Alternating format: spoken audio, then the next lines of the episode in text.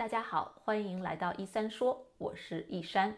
那么，呃，在疫情下呢，父母们都在家里和自己的孩子们整天的待在一起，又要工作又要生活。在这样的情况下，爸爸妈妈们怎么才能够更好的做到自我关怀呢？今天我们继续和我们诊所的两位咨询师王灿子博士和李凡咨询师一起来聊一聊这个话题。在疫情下，宅家与孩子相处之中。父母们如何更好的做到自我关怀？这里是小广告时间。你对自己的睡眠不满意吗？你每天都觉得又累又困吗？你担心自己睡得不好会影响自己的身体健康吗？晚上睡不着，睡不深，白天无法集中注意力，效率低下？欢迎查看我的睡眠课程，mindbodygarden 点 com 斜杠 sleep，教你如何在一个月内科学的摆脱失眠困扰。像我们之前提到过，说现在疫情的情况下，大家都在家里面，你们两个都是要工作的啊，这个你们的老公也都是要工作的，那又要平衡工作生活，本身就已经很难，现在还要平衡在家里和神兽相处的或者神兽们相处的这个时光，对吧？我觉得我自己都没有办法想象，因为我自己啊没有孩子，那我只需要处理好我自己的生活和工作。呃，那这个本身就已经是足的足够大的挑战了。那你们作为妈妈，你们在生活中面临这么多的责任压力，怎么去更好的安排自己的时间？怎么去呃有时间关怀自己嘛？我我都很担心你们是怎么能够在这个这么繁忙的压力和生活当中，去又要想让孩子开心，让孩子得到好的教育，那有时间留给自己吗？李凡先说吧，你们家 人口更多，我觉得要就是要 juggle 的这个责任可能也更多。我不知道你是怎么找出时间来照顾好自己。我觉得这个要要从刚生孩子说起吧，就是我觉得作为作为一个呃刚刚有孩子的时候，这个对于我的挑战会更大，就生活的改变更大。呃，以前没有孩子的时候，生活这个日程都是以我自己为核心的嘛，就是我想现在出去买杯奶茶我就出去了，我想去看个电影就出去了，就是都很随机的，自己想做什么马上做什么。那自打有了小孩，很多事情都不能这么呃随心所欲了，呃，要他们有一个睡午觉的时间，然后孩子很小的时候又其实非常耗体力。嗯，你要一直陪着他吃喝拉撒，照顾他这个生活本能、生存本能的事情，然后要照顾说，呃，小孩子比较小的时候又不太能够跟你用语言沟通，没有什么智力上的挑战，就真的还是很耗精力、很耗神的一件事儿。当时我觉得还是经历了一个很大的适应过程。呃，我后来养成习惯就是跟小孩一块儿睡午觉，他们睡午觉的时候，一天中间我也睡个午觉。我觉得这个午觉对我对于我还是很重要的，是一个很重要的一个充电的过程。可能他们需要睡一个小时、两个小时，呃，我不要睡那么长，但睡半个小时休息一下，对于我自己也是非常好的一个体力上的补充。呃，这半个小时让我可能有一个放松的机会。呃，之后如果再有点时间，就是挤一挤，做点自己的工作，做点自己感兴趣的事情。就对于做妈妈之后，这个时间总是要挤。对吧？总是要孩子睡前、睡后，呃，或者抽空当才能够挤出来一点时间做自己想做的事情。这个确实是一个挑战，一个期待值的转变。嗯，嗯，对，我觉得李凡说的最后一句话我很有同感。可能我觉得对于我来说，改变的第一步就是调整自己的期望值。我觉得让我在就是 quarantine。嗯，最开始哈，就是孩子学校不上学了，接回来以后，头几天最难的时候，也是因为我对自己的，以及对孩子，以及对我的先生的期望没有及时的调整，而是我还期望，可能我的工作量维持在之前之前的样子，嗯，孩子呢，可能也需要能够配合我的工作，以及在我陪伴他的时候，他能够。啊，像我们中国人说的乖呀、听话呀，能够配合我，嗯，也希望我的先生能够承担起其他更多的家务也好，就是我们能够打好配合，就是我觉得心理期待里面允许出差错和自己的期望偏离自己期望值的这个容忍度是比较低的，所以我能够明显的感觉到那几天情绪比较焦躁，可能对孩子也不是很耐烦啊，有可能讲话比较急促大声啊，或者是批评的时候，然后后来我就慢慢的想，那是啊，面临的这样的嗯。焦虑或者是不确定性的确是有，就经我们家庭的经济会受到影响，或者是我的我的私人诊所工作量会受到影响。我先生如果不去工作，那我们可能很很很大的一部分收入会减少，甚至他有可能会失业。呃，就是这些这些让你感觉到焦虑的事情，它也许是会发生的，但是我现在能做什么呢？我我后来我就选择，那我就接受现在面临的状况，也就是我就接受我目前要把时间赶紧做调整，然后让我能有时间来至少一半的时间来带孩子，嗯，当我把这个嗯规划好了，做好就是跟我先生讨论好，我们做好规划，以及和我工作的来访者啊把时间敲定好以后。我就觉得，我慢慢的把对自己以及对孩子和对我的呃伴侣的期望都降低了。就是我也不期望我在生工作上能够像之前那样能够呃完全不被打扰的工作，因为只要孩子在家，你可能工作就是会被打扰，嗯，对吧？他可能任何时候他可能都会冲进来，呃，在我做 session 的时候。嗯，或者是那我先生如果呃不能按时回家，那我们没有办法交替带孩子，那我可能就需要临时取消。那我需要把这些能够跟我的来访者们都沟通出来。呃，再个就是对孩子的期望，可能之前大部分时间白天我们都是分开的，嗯，那他很多的学习啊，或者是运动上的，嗯，就是他的表现方面，呃。我并不是那么清楚哈，因为白天也不陪着他。但是后来刚接回来的时候，我就会有一定的期望，比如说我希望他做这件事情的时候专心做，比如说给他买的 LEGO，他如果开始不专心的玩，一会儿玩玩这个，一会儿玩玩那个，啊，或者是让他画画的时候，一会儿他画画，一会儿他要去干别的了，我就会觉得很很烦躁，或者是觉得。心里就很不开心了，就感觉有些生气对他。但是我发现，我把这样的期待拿走，也就是也许孩子他看着我们玩，跟他一起玩，这是我和我先生做的一个观察哈，就是孩子在观察大人玩他的玩具的时候，他其实也是在参与的，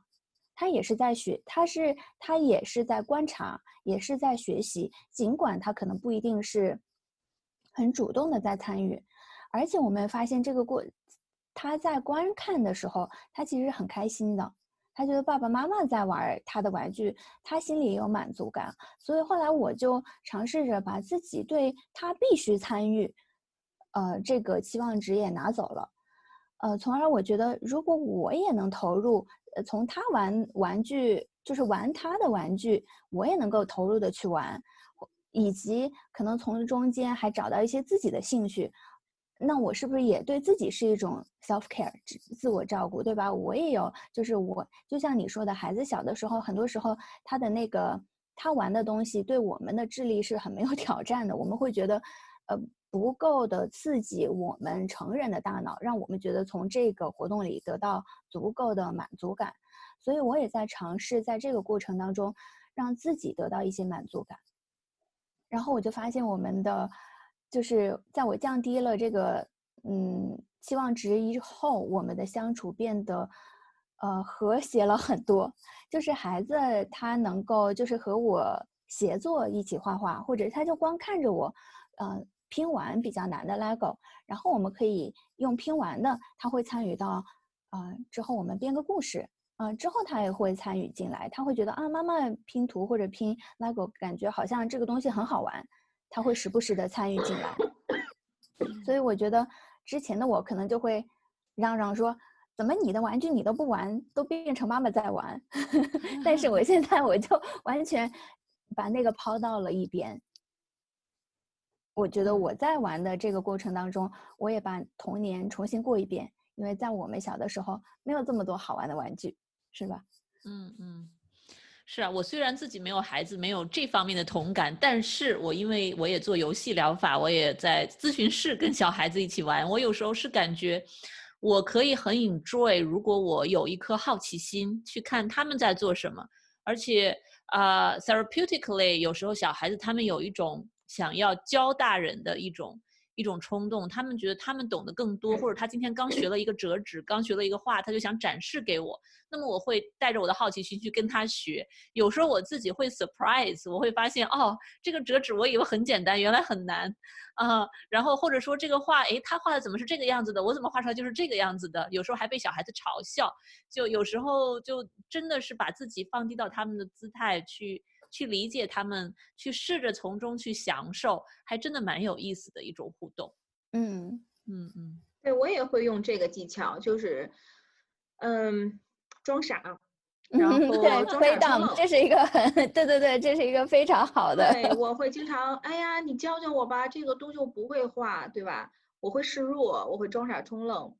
呃，有些家长就是很容易说，觉得我是大人，你是孩子，我懂得比你多，你就应该跟我学。其实不然，那跟孩子一起玩，就回到刚才之前我们讲过，说这个啊，孩子的自由游戏要让孩子自己带领这个活动。那其中怎么操作，这也是一个很重要的问题。就像刚才一山讲的哈，就是你怎么让孩子呃教给你东西，让他们觉得自己有自信。觉得我会的多，比孩大人会的少，这个是其实一个很很有满足感的一个过程。所以有时候我也会向孩子示弱，我会跟他们讲这个 这本书我没读过，什么意思啊？你给我讲一讲，这个人为什么这个这个人物为什么这样做？他为什么呃后来后来怎么了？就是我以一个无知者的姿态，呃一个低位置的角度进入跟孩子的玩耍和互动。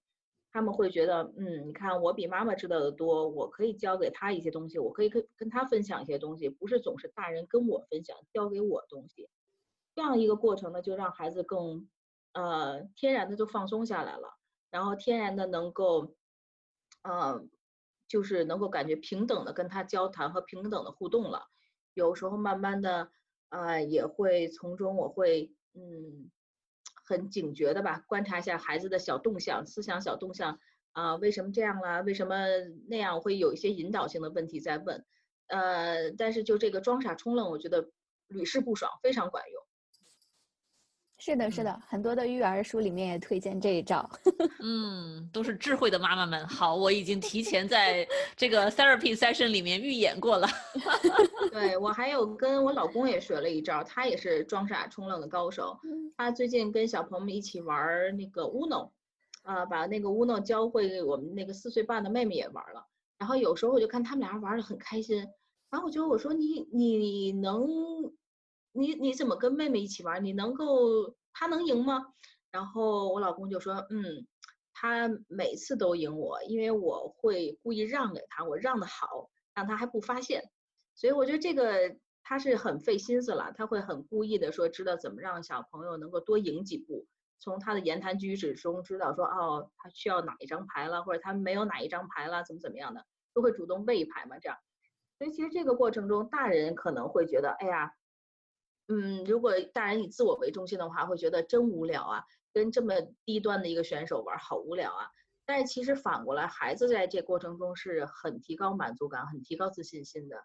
呃，可能现在他还小，但慢慢的，如果这种自信心一点一点积累起来的话，以后会非常受益的。嗯，对，真的是特别好。其实都是非常用心的爸爸妈妈们。就这个玩儿一点都不轻松，啊，小孩子是在很轻松的玩，大人们是脑袋里要绕好几圈，在想怎么又能照顾到他们的小心思，让他们玩得开心，又能够提高他们的自信心，从中获得成长。嗯，对，是的。嗯，回到刚才一山说的那个，就是怎么找时间来做自我照顾。对，其实我。我好好想了一下，我觉得真的可能在现在这个阶段，就是把很多的自我照顾，藏 就是加入到跟陪孩子的过程当中，嗯，比如说我也喜欢涂色，但是我可能涂的是呃成人的涂色本，或者我也很喜欢画画，那么我就跟他一起画，甚至我现在在做一个专门送给他的画册，我觉得这个对我来说很有意义的一件事情，嗯，然后呃，比如说我觉得。现在做冥想，或者是呃 mindfulness 正念，以及一些呼吸的练习，呃，加上运动、瑜伽，这些对我来说是呃很滋养的。那么我可能就找一些适合呃我孩子这个年龄段的瑜伽，我们来一起做，就把它放在我跟他每天的 routine 里面。所以我会把呃这些 self care。不说藏在里面吧，但是就是嵌到我们每天的跟孩子陪伴的过程当中，嗯，很好的融合起来了，嗯。嗯，对这个我也我也有发现，就是说，可能以前孩子上学，呃，我可能还会自己有那么一个小时、两个小时空档做做运动啊，可能跑跑步啊，做做什么剧烈的运动去去健身房，现在这些奢侈的都没有了，所以我就也是要。想办法跟孩子一起做运动，啊，那个要一起，可能我我家妹妹她有时候要上芭蕾课，我就跟她一起做做芭蕾的拉伸，呃，然后还是蛮有意思的，这也是一个很好的一个亲子互动的时间嘛，呃，看她的，其实她的拉伸她做的比我好，但是我们俩就一起做还是蛮可爱的，然后还会，嗯，做做儿童的瑜伽，做儿童瑜伽，但是成年人也可以做。嗯呃，然后像刚才灿子提到这个啊冥想，其实也有儿童版的这个呼吸冥想，从小教他们怎么调整呼吸呀。啊，我发现好像美国这个公立小学他们也会讲这些呼吸的，也会有这个呃这 mindfulness 的一些课程和意识教给他们，所以他们并不是很陌生，小朋友也已经知道了一些概念，我可以帮他一起做。然后 包括天气好的时候出去散散步啊，一起跑跑步。所以可能没有那么整块的时间，说我能够 OK 跑步跑一个小时，啊，做做什么运动一个小时都没有了，这些都被打散了，都打到日常生活中了。呃，我有一个朋友跟我建议说，可以跟小朋友一起做做一些有氧操，一些 HIIT，就是那些有氧操，他也可以做。对，小朋友他们其实也很喜欢看这种呃很激烈的运动啊，又有音乐又有这种互动的节目，他们也喜欢做。所以不一定说。小朋友只能看动画片儿啊，只能看儿童的电，就是游戏啊这些。其实大人的东西也可以适当的跟他们一起做，介绍给他们。对，而且我觉得孩子可能从这个当中，他接受到的信息也是不光我在家里，但是不是不是只有大人来照顾我的需求，我们家里每个人的需求都很重要。比如说我们家的狗狗每天都需要被遛。对吧？它需要出去，呃，运动，啊，那么爸爸妈妈也需要休息，啊，爸爸妈妈需要工作，爸爸妈妈也需要运动，所以他会了解到，不是说只有就是设置这些 routine 的时候，我觉得其实是要把很多人的 needs 就是需求都放进去，比如说这个时间，它就是遛狗的时间。那不是说啊，我就想在家里画画，那我会跟孩子说，我们可以回来画画。但是现在我们家的狗狗需要遛，因为它一个晚上没有就是撒尿拉粑粑了，而且它也需要出去运动，它白天才会开心。所以在这个过程当中，我们在遛狗的过程当中，它也会跟着我奔跑。这个时候我也会赞扬它说，哎，以前你只能跑一圈，现在你可以跑更大的一圈。我发现你的就是嗯运动的能力更强了，它也会觉得。很很自豪，然后有的时候还会看到路上有其他跑步的人，他会跟我说：“他说哦，我们去追他，或者说我要比他跑得还远。”就是，然后我也觉得，那我运动的需求，呃，也在一定的程度上满足到了，所以我觉得，呃，挺好的。对，嗯，对这个，刚才一山回来问他，你你刚才问那问题就是怎么家长怎么能够照顾自己，怎么 self care 哈？在这个疫情阶段，我觉得有时候因为每天待在一起，大人孩子的需求真是混在一起了，不太能够真正分清。嗯，我其实还有一个有一点想说，就是这个孩子和家长这个言传身教最重要嘛。嗯，就是你家长的这个表达方式、能量密度、行为方式都会直接影响到孩子。有时候有些是基因的问题，对吧？说有些家长很好运动，孩子的运动能天分也很好；有一些就是语言表达很好，这都是遗传基因有有，当然有遗传。但更多的可能是呃家长的兴趣爱好，啊孩子看在眼里，也会受到一个直接间接的影响。所以我觉得在这疫情阶段，不妨家长把自己的兴趣爱好也介绍给孩子。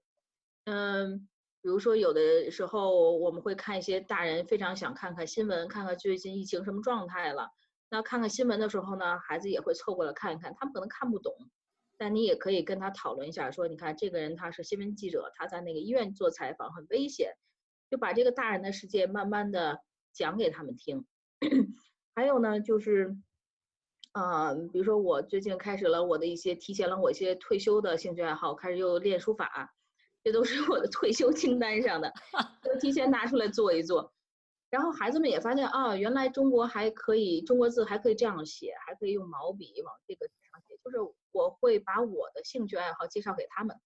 我觉得这个过程也是很有趣的过程，就是啊，不是总是陪着孩子去玩他们的东西，然后让他们过来陪我的兴趣爱好。嗯。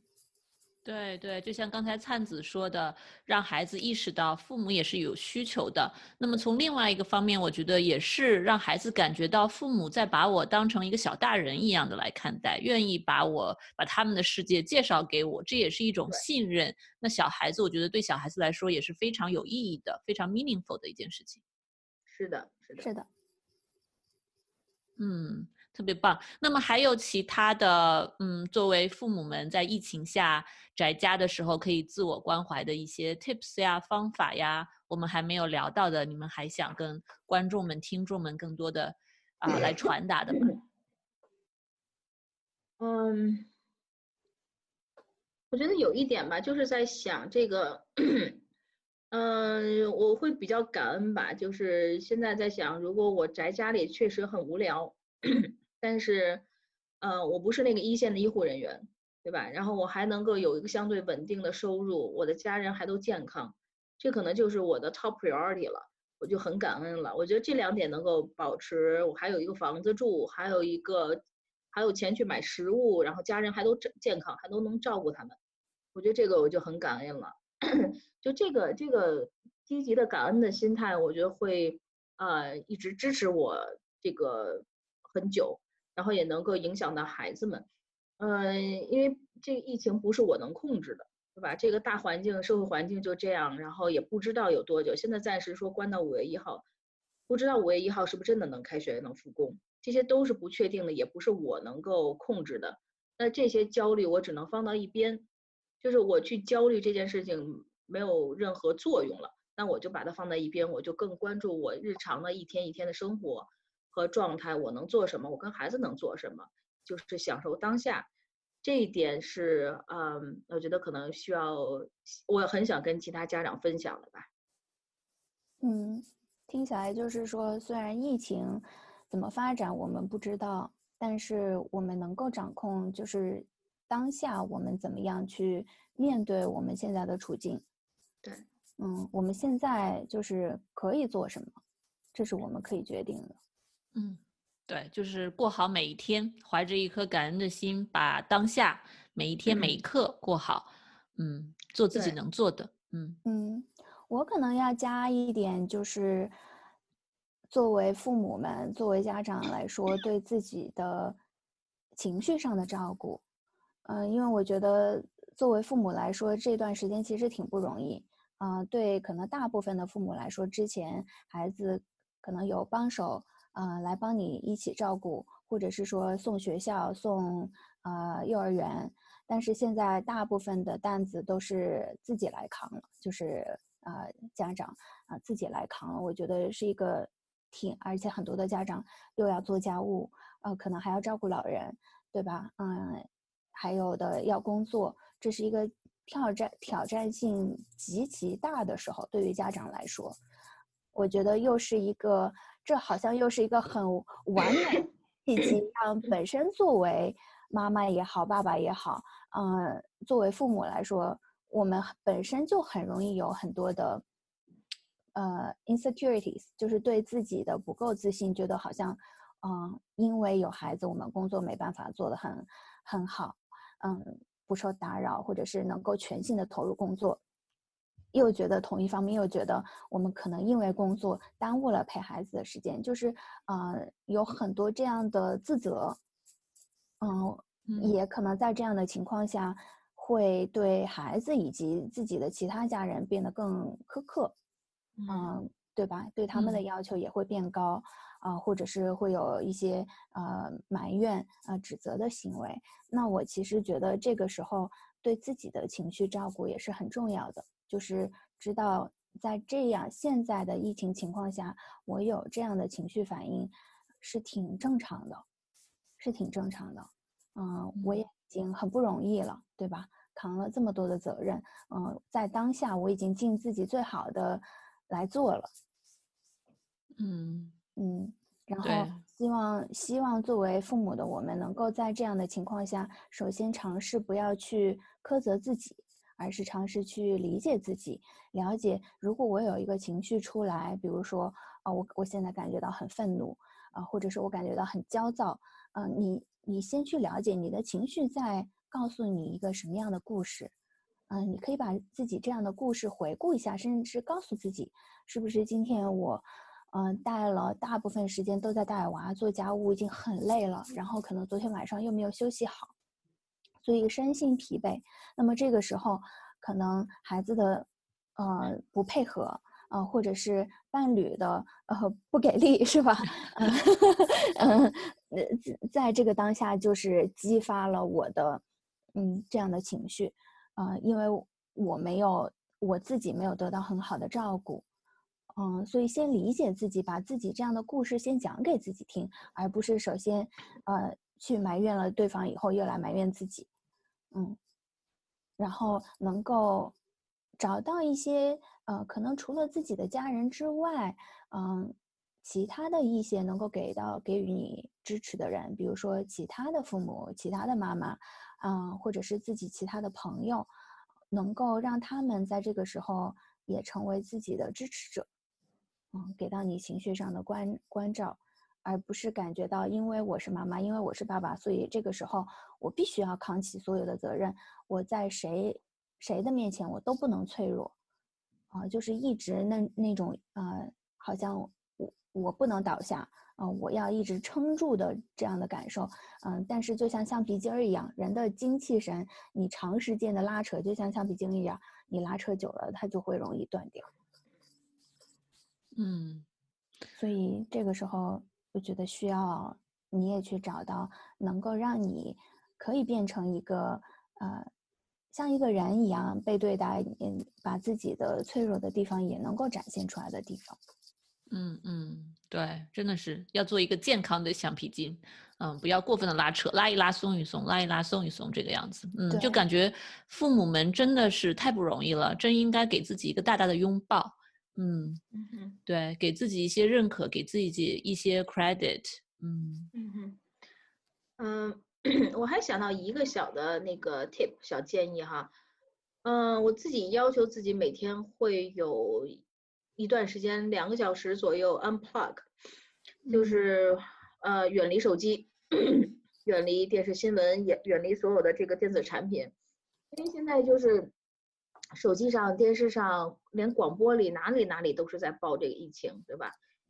呃，一个坏消息你听多了，他这个心理感受也是不一样的。我听第一遍会觉得哦，两百人、三百人，再听第二遍，哦，上万人，就是觉得这个压力会越来越大，越来越大。所以我会每天固定给自己一段时间，就保持不插电，呃，就是完全不听外界的这些新闻啊、消息啊，就是忙自己手头能做的事情。呃，这样能够稍微呃缓解放松一下。嗯嗯，对，这个也好重要，尤其在现在疫情的情况下，我注意到很多我们的同行都在做这件事情。像我在跟一些同行聊天，或者说啊预约嘉宾采访的时候，我会发现他们很久都不回我信。啊，那么等他们下次回信的时候，就会跟我解释说，哦，我最近在练习不插电的时间，不看手机，所以因为想要避开新闻，就把你的消息也就。同样给避开了，呃，所以我觉得大家其实都在非常积极的用各种方式在照顾自己的心情。那么我觉得对于爸妈来说，对于父母们来讲，这个也更更加的重要，也是给孩子一个好的榜样。嗯嗯。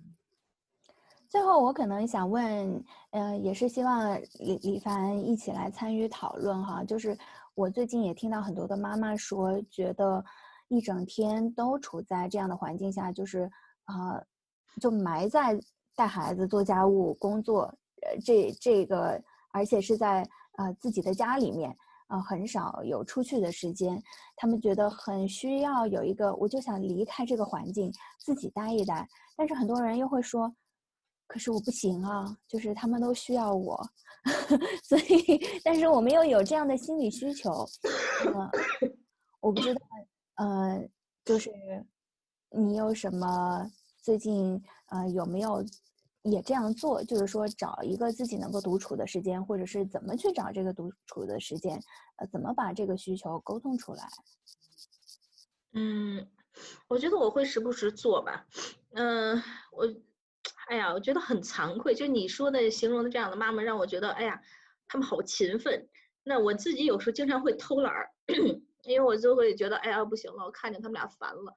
累了，哎呀，我得自己待会儿了，对吧？我就会甩锅甩给我老公，让他待一会儿。然后包括我要可能有一些远程视频要见一些呃来访啊，或者跟你们聊天啊，这些都是我很正当的理由可以逃避带孩子。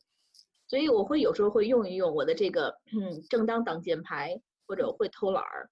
呃，因为还是刚才回到灿子说那个，包括一山也提到，就是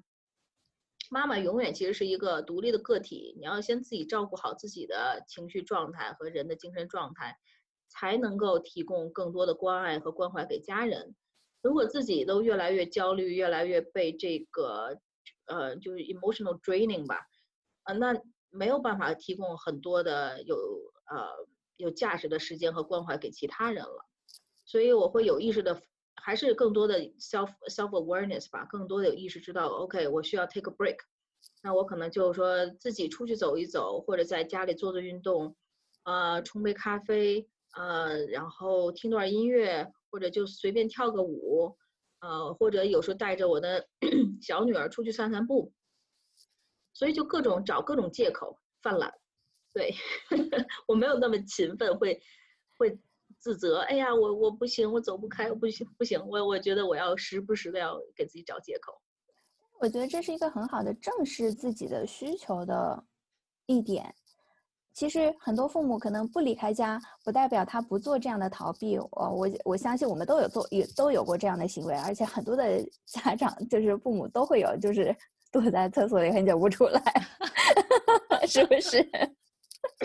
对对对，是的。但是我觉得，与其与其你躲在厕所里 面很久不出来刷手机，嗯，可能不如就是很很直白的、很直接的把这样的需求表达给你的家里人听，就是啊，我现在需要二十分钟独处的时间或者半个小时。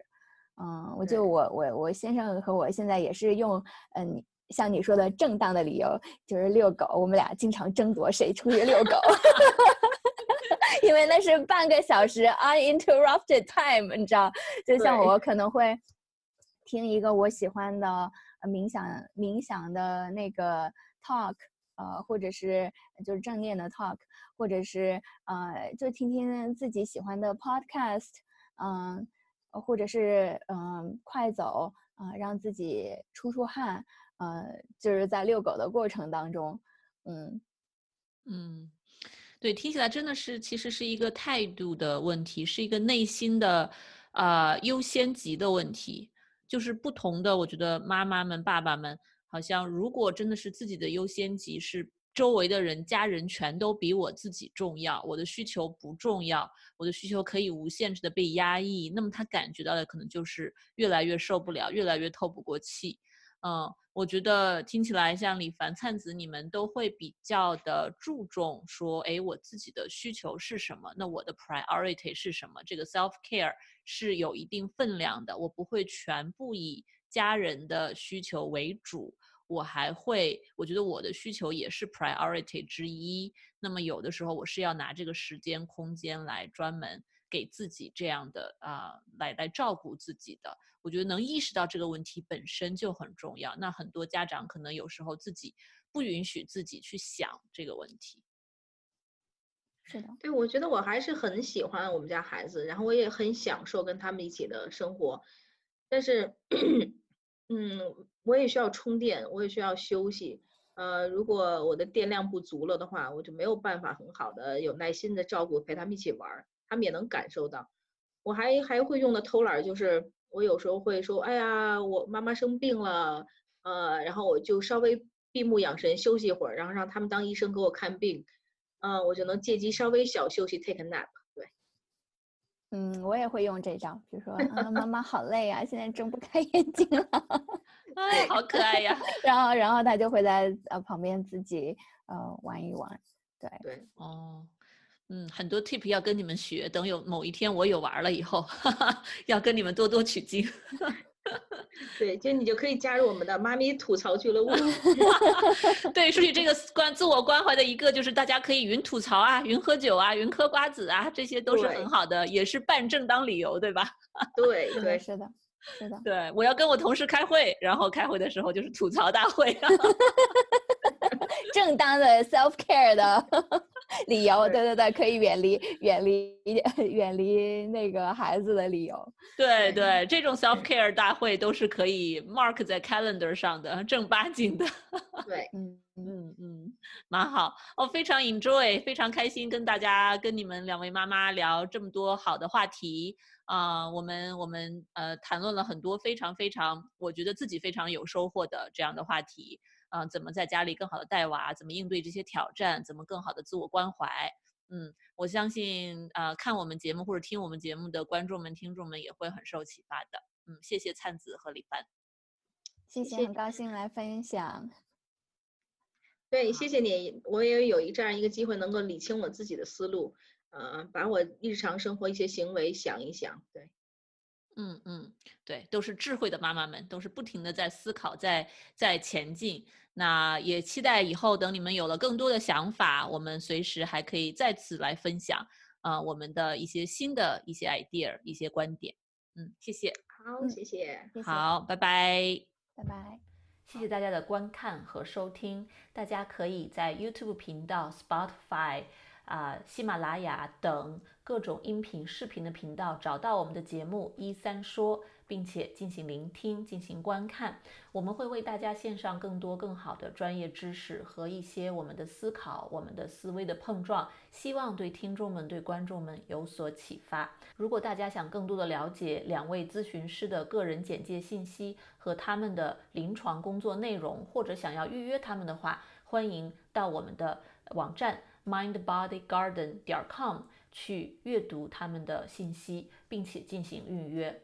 啊，非常感谢大家的关注，我们下期再见。如果你饱受失眠的困扰，我保证这个方法会对你有帮助的，哪怕只是帮你多睡几个晚上的好觉，也是件好事儿。过去这么多年里，我的这套课程和方法帮助了全球很多的华人治好了他们的失眠，所以呢，我对这套方法是非常的有信心。如果你或者你认识的人受到了失眠的困扰，欢迎查看我的线上失眠治疗课程，mindbodygarden 点 com 斜杠 sleep。